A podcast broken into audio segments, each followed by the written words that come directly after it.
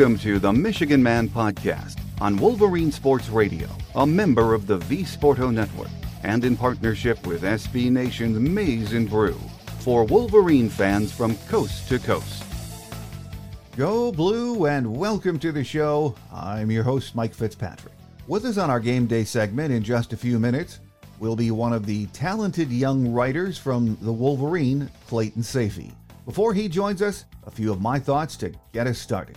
Michigan Hoops entertains Purdue on Thursday night at Crisler in a huge game. Uh, we're not sure if Jett Howard will be able to play or how long his ankle injury will keep him sidelined. As inconsistent as this team has been so far, there will be plenty of opportunities in the coming weeks to make a run at an NCAA tournament bid. Now, I'm not sure if they can do it, but this is a young team with a lot of talent. It's just a matter of gelling at the right time. February will tell the story for Juwan Howard's team. As far as football goes, there is a lot going on, and there are a lot of questions. Who will replace Matt Weiss? What's next in this NCAA investigation? Will we really have some big NIL news in the coming weeks? When will Jim's contract get finalized? It hasn't been, and it will not be, a quiet off season when it comes to Michigan football. My guest today weighs in on most of the questions I just mentioned. Joining us next on our Game Day segment is the talented young writer from The Wolverine magazine and Wolverine on 3, Clayton Sayfie. So stay with us.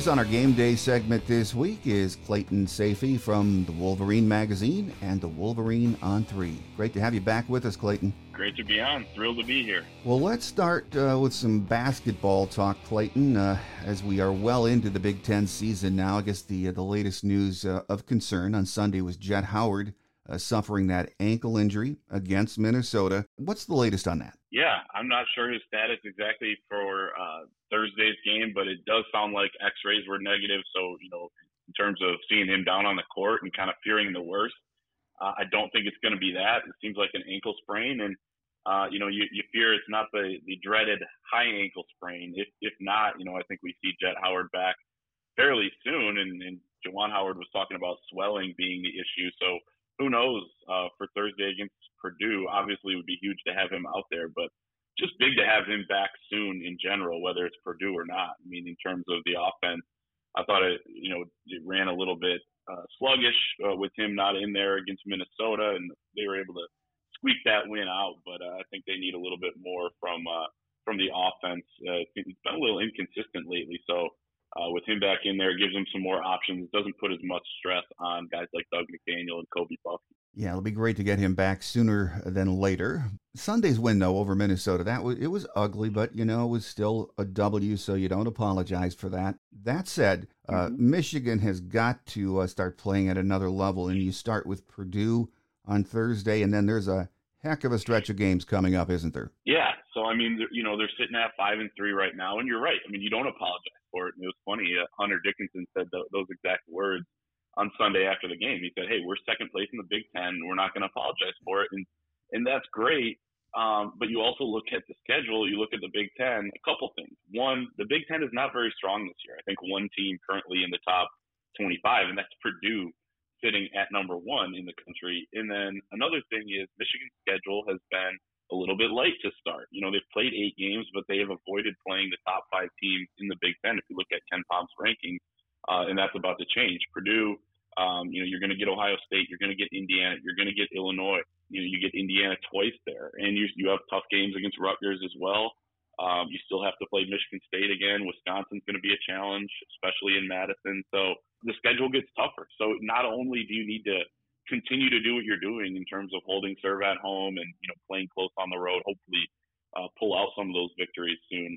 But you have to start playing better because the competition is going to be better. So you're right. Uh, starts with getting Jett Howard back, but I think it, it really starts with this team on the defensive end, and he's been part of the issue. To be completely honest, uh, on that side, we saw him play a little better defensively against Minnesota when he went out. Um, and you know, it, that's you know not a knock on him. He's a freshman, but uh, you know he needs to get better there, and, and so does the entire team. But you know, you're right. I, I think that this team has shown enough flashes to you know feel like they can beat anybody, but they've also had those lulls, and, and those you know the, the lows have been as bad as they get, and they can lose to anybody, as we saw on December 29th against Central Michigan. Well, uh, if Jett is out, and as we mentioned, we're not sure how long that might be. So, other than Hunter Dickinson, who do you see stepping up, or, or who has to step up to get some offense or give more offense, Clayton? Yeah, I think first and foremost, I would point to Joey Baker. I mean, he's a guy that's experienced. He started the second half against Minnesota after Jett went down with a couple minutes to go in the first half. So it seems like that's kind of the natural pick to replace him in the starting lineup. And I know Joey Baker is a little bit one dimensional offensively. He's a really good shooter, uh, especially on the catch and shoot, doesn't do a ton off the bounce. Uh, and, you know, he's not a great on ball defender, but I do see Joey as one of those guys that's one of the best communicators on the floor defensively when he's out there. Uh, he's also really good in help side defense. He's always in the right spot. He may not have the athleticism to you know stop some of these guys from blowing by, but um, you know I feel like you know that team's a little bit more connected when he's out there defensively. So that's a place to start. But it's going to be everybody, including uh, you know not just the replacements for Jett Howard like Will Tschetter, who I think we'll see more of uh, even Tarris Reed at the four spot playing alongside Hunter Dickinson like we've seen the last few games. But there's going to be more on Hunter Dickinson. There's going to be more on Dug McDaniel, Kobe Bufkin. And can they handle that? You know, Dug McDaniel's been a little bit hit or miss, uh, you know, and, and that's to be expected from a freshman point guard. He's been thrust into a really challenging role here, something that if you turn back the calendar a year that nobody expected him to be in. I mean, people thought maybe he'd redshirt when you were looking at Frankie Collins coming back and you know potentially bringing in a transfer like they did with Jaelin Llewellyn. So um, you know, Kobe Bufkin's the youngest scholarship player on the team, but I think both of those guys need to step up as well because Jett Howard isn't just a shooter. You know, he he handles the ball a lot for them as well.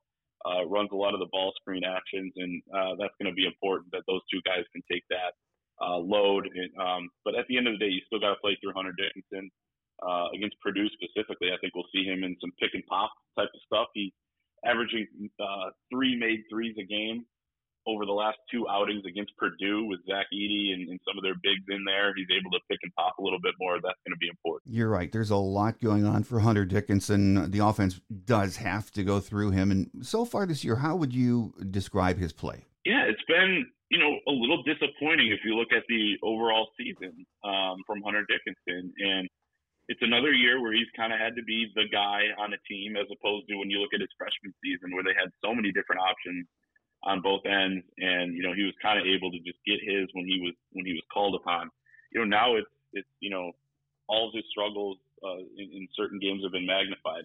I also think there have been times when michigan hasn't helped him out enough and, and you know really played through him enough uh, in a couple areas. You know there were some games where they go away from him in, in key stretches. And i don't think you know, it, it's tough to play through a big guy, especially late in games, just because they can't control when they get the ball, and you know other teams can do things to to take him away. But you know, I, I also think that when he's getting double teamed, uh, they've got to move the ball better and they've got to shoot better so that teams can't just swarm him. So he has kind of a, a tough, you know, situation. By all accounts, I think he's doing a better job leading this team this year than he did a year ago, helping out Eli Brooks. But um, he's been a little bit up and down. It's been a little disappointing. On the silver lining side of things, I mean, I don't know about you, Mike, but I feel a little bit more, you know, not confident, but you know, I feel like there's a higher chance that Hunter Dickinson may be back for next season, just given, uh, you know, not just the way he's playing, but um, you know, the way that I think this team could come together next year uh, if you look at all the pieces with everybody a year old. Yeah, I agree with that. And I think that would be a good thing for him too, long term. And when we're watching this team though this year, and I don't think it's just me, I hear this from listeners all the time, they can be really hard to watch. I mean, the offense looks good in stretches and you think, hey, we're figuring it out. Then incredibly sloppy for long periods of time. Do you mark that down as youth and, and this team trying to come together? What would you say is the main reason for that, Clayton? Definitely the ups and downs and inconsistency seems to be a sign of a young team or, or a byproduct of a young team. Um, so that's definitely part of it. A young point guard, you know, I think that when you look throughout Michigan basketball history and really in the last 13, 14 years, the point guard play has been at a super high level. Uh, you know, even at times with some of the transfers over the last few years, but most especially, you know, from the Darius Morris days until the Xavier Simpson era. Um, and you know, Dug McDaniel, I think he's going to be really good here. I think he could be special potentially later on in his career. I, I've been a Dug McDaniel fan since he was a recruit. I went down to Atlanta and saw him in person and, and talked to him, and I just thought I really like this kid's mentality and, and his game. But it's tough as a freshman point guard. Um, so you know, some of it's youth. I also think you know the, the coaching staff could could have done a little bit more this year to you know just feels like they've come out flat in several games and they can't afford to do that. I mean, they created you know such a small margin for error for themselves with some of the early season losses. Uh, if they could have you know found a way to hold on against Virginia at home. They, instead, they lose by two points. They could have eked out a win against Kentucky and London, or if they could have just avoided disaster against Central Michigan, I think that we're looking at a completely different picture here. Um, you know, going into the rest of the season. Now they don't need to be perfect, but they have to be pretty close down the stretch. And when you factor in what we talked about earlier with the Big Ten being a little bit down, there aren't as many marquee wins out there to get.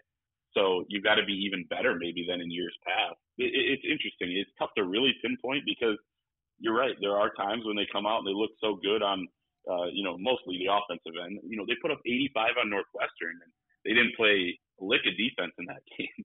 Uh, maybe a couple stretches, but you're thinking, man, that offense when it's clicking, I mean, it is it's fun to watch. But then they do what they did against Minnesota, and I know they didn't have Jett Howard, but even you know a few days before that against Maryland, it was pretty disappointing of an effort. So uh, it's hard to pinpoint the issue, and uh, you know I think a lot of it is probably you, like you said. Well, we're five and three uh, in the Big Ten heading into uh, this week's action. I think we have uh, nine quad one games left on the schedule as of now. So there are more than enough opportunities to get into uh, tournament consideration, aren't there, Clayton? I mean, there are, and you know, like I said, I mean, it doesn't feel like last year with the Big Ten when it was like every win you got was like gold, uh, you know, because it was so strong, especially in the regular season. It has become a trend. Uh, not so much maybe in March, other than Michigan, but uh, you know there are still some opportunities out there. Look at Ohio State, Indiana, Illinois.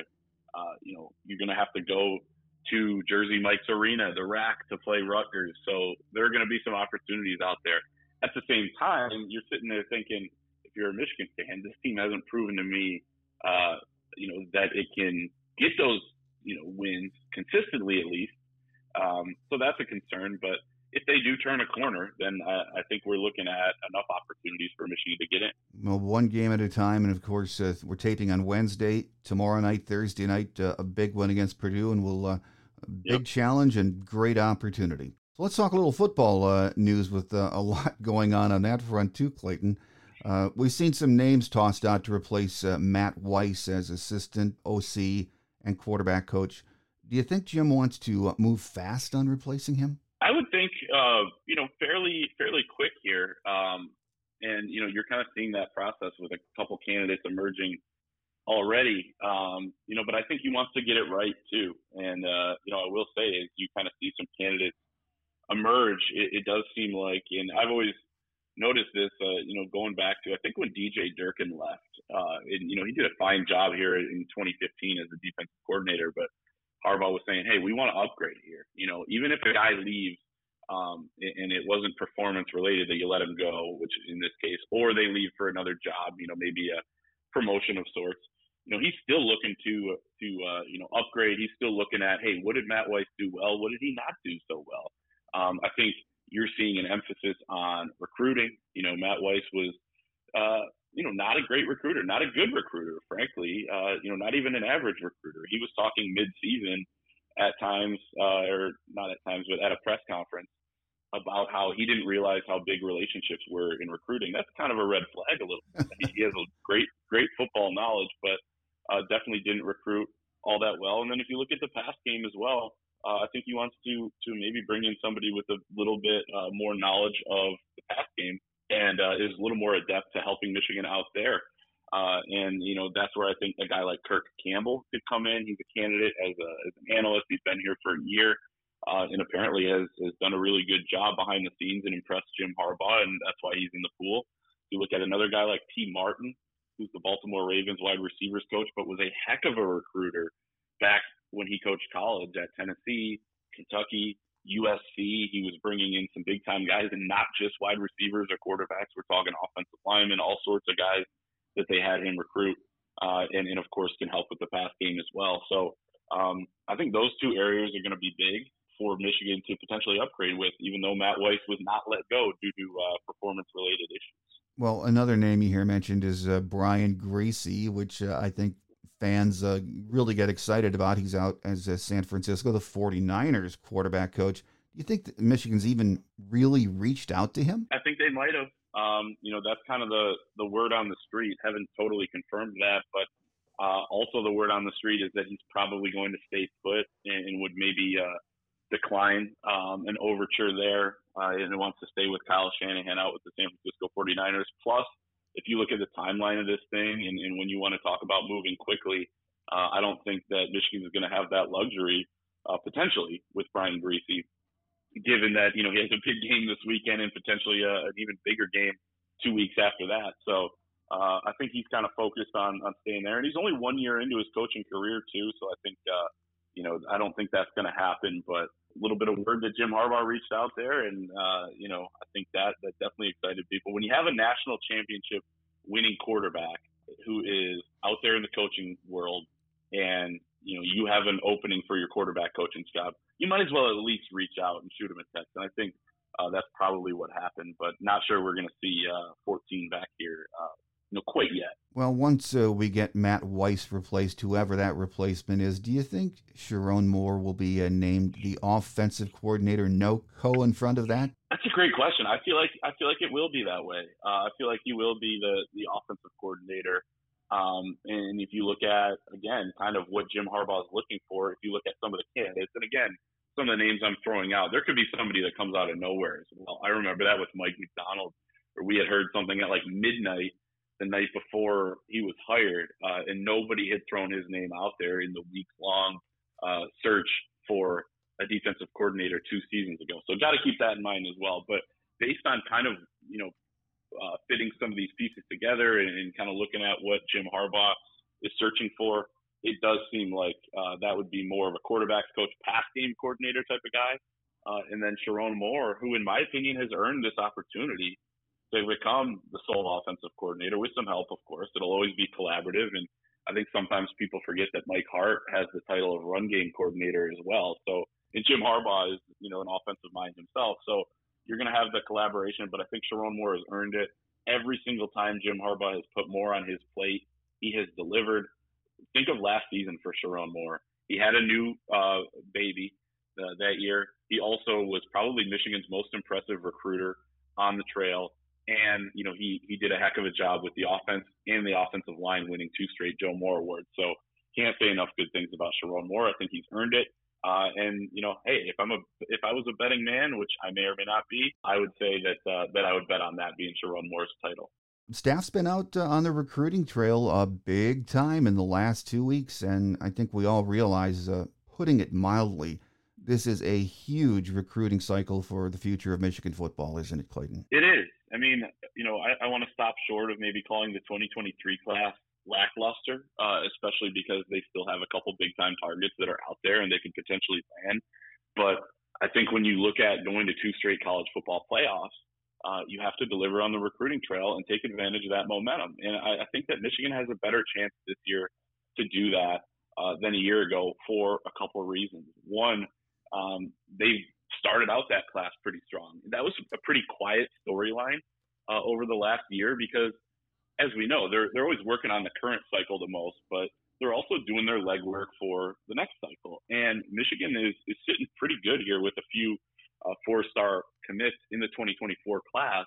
Uh, so I think that they've already built some momentum there. They have a bunch of ins with other big-time guys that uh, you would say maybe they lead with. Uh, maybe a little too early to say that, but uh, you know, Michigan's definitely in good shape there. And then the second thing is, I think the perception around Michigan's NIL has really improved. Uh, I think that the guys over at Valiant Management, the Champion Circle, you look at the One More Year Fund, um, you know, that's all really good stuff that they're doing. And couple that with the administration looking like it's a little more, uh, you know, willing to to play ball a little bit, and, and not. I'm not talking about breaking rules or gray areas, but just say, uh, you know, just embracing this and saying, hey, here's, our collectives, here's how you can help, here's where to, you know, put your money.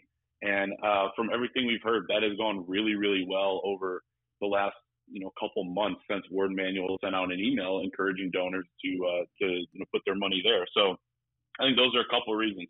Um, you know, our recruiting reporters over at the Wolverine do an outstanding job uh, covering this stuff. And, you know, I read every single day, it feels like there's something positive about 2024. Um, you know, they're trying to get Nyckoles Harbor, five star athlete in the 2023 class. Not sure that's going to happen. Uh, you know, they'll probably land one or two guys here before the late signing period. But I'm looking at 2024 as a potentially top five, got to be in the top 10, in my opinion, class, uh, just because of the on field success you've had. If you can get back on track like that, then uh, you know, I think the 2023 class will prove to be an aberration, and you know, you can kind of move forward from there, restock the the roster with a lot of talent. Well, in that class of 24, the the kid we hear the most talk about, uh, especially from my listeners, is Jadyn Davis, and yeah. I mean, we get coverage on him every day, and you know, I'm not sure if he's wavering or not. It's hard to tell, but it sure seems like it, doesn't it? It does. I mean, man, if if uh, you know you kind of have a quote unquote favorite for about nine months, then is it really, you know, maybe it's still the favorite, but is it going to be the most likely outcome? Um, you know, I, again, I, I don't cover it closely to, to make a, a prediction on that, but to me, I'm with you. I think he, he probably is wavering, or he's maybe not wavering, but waiting to see what else is out there. And, you know, the fact that Michigan hasn't sealed the deal is a little bit disappointing. Now, you could also point to something like NIL on that. And when you see quarterbacks around the country uh, who seem to be, it's kind of a, a, different game for every other position and then quarterbacks. I mean, Jaden Rashada at Florida was rumored to get $13 million. He wasn't, they didn't follow through on it. And now he's on the open market again, going through the recruiting process. So it's crazy out there with quarterbacks. Uh, I'm a little hesitant, you know, uh, you know, to say that Jadyn Davis is going to land at Michigan just because of that. But you know, I still think Michigan can get it done there, and hiring a really good recruiter at the quarterback coach position, I think, would help. Uh, yeah, you're seeing Jim Harbaugh take on that recruitment. Uh, apparently, had a really positive call with Jadyn Davis last week. Uh, he also met with uh, uh, Dominic Raiola's son, who's the number one overall prospect in 2024, the quarterback position uh, and maybe that's a sign that hey, we're not going to you know keep all our eggs in this basket. Maybe we will look around, and maybe that's just you know showing a little, you know, putting a little pressure on uh, on Jadyn Davis to say, hey, we're we're going to look around a little bit, make your decision, please. Uh, who knows? But uh, it's definitely been an interesting recruitment to follow. Well, getting back to uh, NIL for just a, a moment, uh, Valiant, as as you mentioned, and we've seen, has been making news, doing good things. Uh, but we keep hearing, uh, you know, stay tuned for more big news on the NIL front. We started hearing that in November. Michigan, what we do know, has got to get up to speed fast on that, don't they, Clayton? Uh, I agree with you. You know, I, I do think we've seen some strides. Uh, again, Warde Manuel kind of embracing it a little bit more. Uh, you know, you're seeing the the collectives. I think that had an impact on the collectives, specifically the biggest one, as you mentioned, Valiant Management's champion circle. From what we've heard, they've been able to raise a good amount of money after that. And then they've done some uh, crowdfunding as well with the one more year fund, and that raised over a hundred thousand dollars in just about a week. Plus, that didn't count the uh, the donations that were over five thousand dollars. So that's important to note as well. And they have a whole collective backing them too. So that that went a long way to getting some of those guys back, like Zak Zinter, Trevor Keegan, even Blake Corum, who's got other deals himself. Um, so that's important. But you're right. Uh, it does sound like there's something in the works with a marketing agency that Michigan's going to, uh, you know, make some moves with, but uh, that still hasn't come, and, and don't want to throw a timeline on that. But I, I do think that they are making some positive steps. But I also will say this: I mean, it's 2023. This thing passed in 2021. Uh, you know, they were a little bit reactive instead of being proactive, and uh, you know, maybe that's the the Michigan way. Uh, you know, as we've seen it on different issues lately, but I don't feel like it has to be. When you're the leaders and best, you should have been a little bit uh, better equipped. Amen to that. So hopefully in the uh, coming weeks we will get that big news on the NIL front. We'll just have to see. Stay tuned. Yes. Final question before we let you get away, though, Clayton. And I, I probably should have brought this one up earlier, but the NCAA investigation still underway, and Michigan is digging in. It appears uh, uh, when it comes to the allegation that Jim knowingly lied or misled investigators. Do you think this whole thing ends with any kind of stiff penalties against Jim or the program? I think they'll probably get some penalties for the level two violations that included some minor recruiting stuff and an analyst coaching on the field. And by the way, that rule is about to change anyway, where it looks like analysts uh, and really any staff member is going to be able to coach during practice. Man, uh, it is a funny situation. It's not surprising with Jim Harbaugh that, uh, you know, when it first came out and we started to hear about this, and it was like, yeah, Jim may have lied to the investigators. I was thinking, you know, one, I, I'm not going to say that this guy will never lie or hasn't lied or whatever. I don't know any of that for a fact, but he just doesn't seem like one a liar. Uh, I think I, you know we know him well enough at that point to say that, and two, someone that's that stupid to lie to them. Uh, and, and then it starts coming out that all he said was he didn't recall some of this stuff. And the NCAA was upset that he didn't quote unquote cooperate cooperate as much. Uh, and they're like, well, we're going to stick it to this guy. I think, knowing Jim Harbaugh and following him and, and covering him, that they may have picked the wrong guy uh, because I don't think he's going to lay down his sword. Uh, and that's kind of what it seems like the NCAA wants him to do. They're like, hey, we'll lessen this penalty.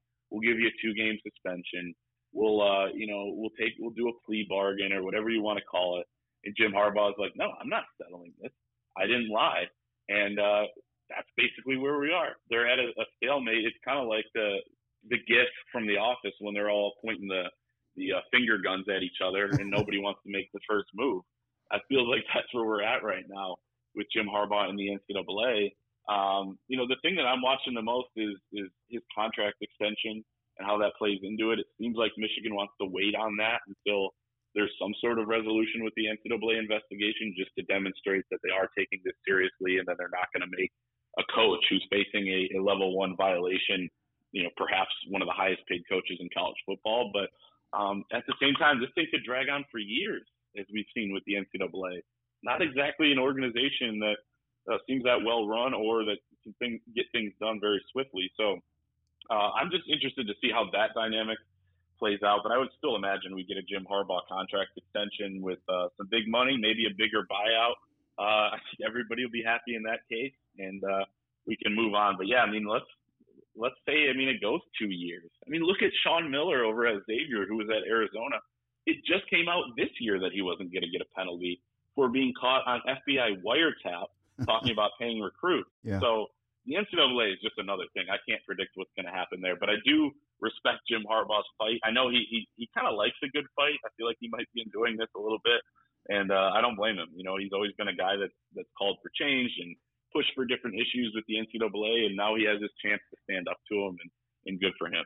Well, there is a lot going on in the Michigan athletic scene between basketball, and NIL, recruiting, uh, the coaching uh, search for the replacement for Matt Weiss. And as I tell my listeners, if y'all want to keep up on that, uh, you need to subscribe to the Wolverine magazine or the Wolverine on Three. Those of us who do know that it's uh, you guys do such a great job there, Clayton. So before we let you get away, if you could just tell my listeners uh, how they can subscribe to either the magazine or the Wolverine on Three. Yeah, well, I appreciate that, and uh, yeah, for the Wolverine over on On Three, uh, just hit us up over at thewolverine.com, and you know if you hit a paywall uh, on one of our premium articles, or uh, just hit the banner at the top, we're running a deal right now where it's twenty nine ninety nine until football season, August thirty one uh, of this year, and then uh, and then you can renew at full price. But that's a that's a good deal. That's seventy percent off or so. Uh, so take advantage of that. And then for the magazine, the Wolverine on demand.com, you can do that. We're uh, going to have our football recruiting issue here next month. We are going to have our football preview issue, as always in the summer, the 160 or so pages of everything you need to know about Michigan football going into the year. So uh, stay tuned for that. Um, but yeah, Mike, I appreciate it. Uh, enjoy it every time I come on, and, uh, and hopefully we can chat soon. Oh, absolutely. And uh, for all of my listeners out there, and I'll uh, put it in uh, the show notes, that's a great deal that you just mentioned uh, for the Wolverine. So hop on it, folks, and get all of your Wolverine news every day. Here with us on the show today, as, as you know, Clayton Sayfie from the Wolverine magazine. and the Wolverine on 3. Clayton, always a pleasure having you on the show, and we look forward to that next visit. Anytime. Thanks for having me.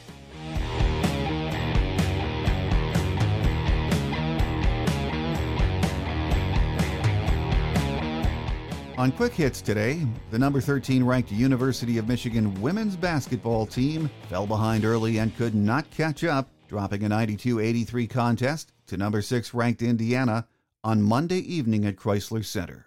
They will kick off a two game road swing on Thursday, heading to Maryland to face the number 10 ranked Terrapins at 6:30 p.m. on the Big 10 network.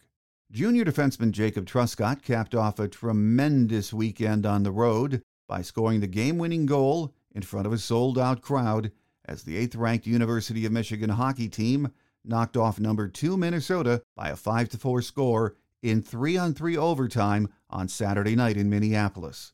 This weekend, the Wolverines return to the friendly confines of Yost Ice Arena for a two game series against Penn State on Friday and Saturday. Puck drop for both games is set for 7 p.m. Friday's contest will be streamed live on Big Ten Plus, while the second meeting will be broadcast live on the Big Ten Network. Number three ranked wrestling, 8 and 1 overall, 3 and 1 in the Big Ten, will host a pair of Big Ten Conference duels at home this weekend. The Wolverines welcome number 6 Ohio State at 6 p.m. on Friday at Crisler Center before hosting Maryland at noon on Sunday at Cliff Keen Arena. Friday's duel will be broadcast live on the Big Ten Network, while Sunday's matchup will be streamed live on Big Ten Plus. We are just two weeks away from softball opening up the season down in Florida, and baseball will get their show on the road in just three weeks, so it's all right around the corner. We'll have more on both of those teams in the coming weeks. That does it for now. I'm your host, Mike Fitzpatrick. Thanks for tuning in, and make sure you tell your family and friends about the show and join us again next week. Have a great Wolverine week, everyone. Until we meet again, take care, and as always, go blue.